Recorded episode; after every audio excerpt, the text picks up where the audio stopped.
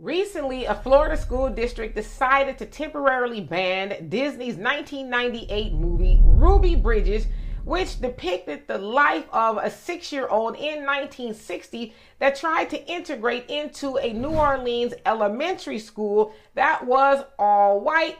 Of course, she had to have armed National Guards escort her to school amongst the jeering and leering and hate of white mobs that showed up every day to make her life complete hell. All right.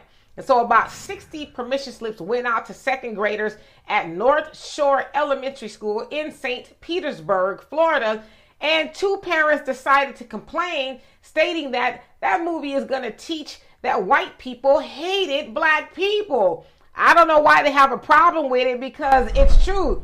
You hated black people then, and you hate black people now. So I, am confused as to why you're having a problem with the truth. Well, we know how they get down as colonizers. They don't really like the truth, especially when it shines on them, right? And so, of course, we know they're in Florida. They have a lot going on with their educational system in regards to what they do not want taught. And specifically, there's a law called Stop Woke Act that stops race related uh, education going forth in schools from elementary all the way up to high school. So we're not surprised about that.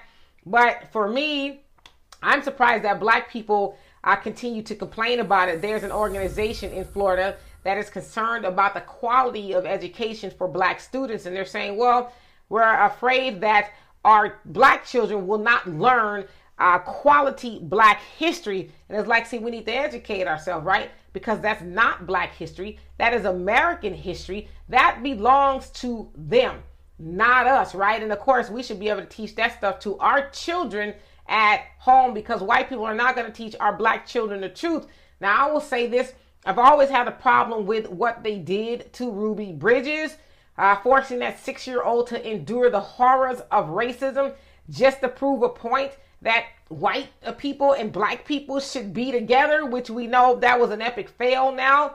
Uh, Ruby Bridges is still alive, and I would imagine that she still holds some trauma. Now, they are calling her an activist because, uh, you know, she's an activist now, but even more so then. But, you know, I just thought it was her parents forcing her uh, to be a guinea pig uh, to go up against white supremacy. So, I don't know. I, I, I don't. I'm not really terribly mad at them not wanting to show the movie because, like I said, I have an issue with it. So y'all tell me what y'all think about it. And for more insightful commentary, please subscribe to this channel and my channel, The Demetra Kaye Show, here on YouTube. Peace.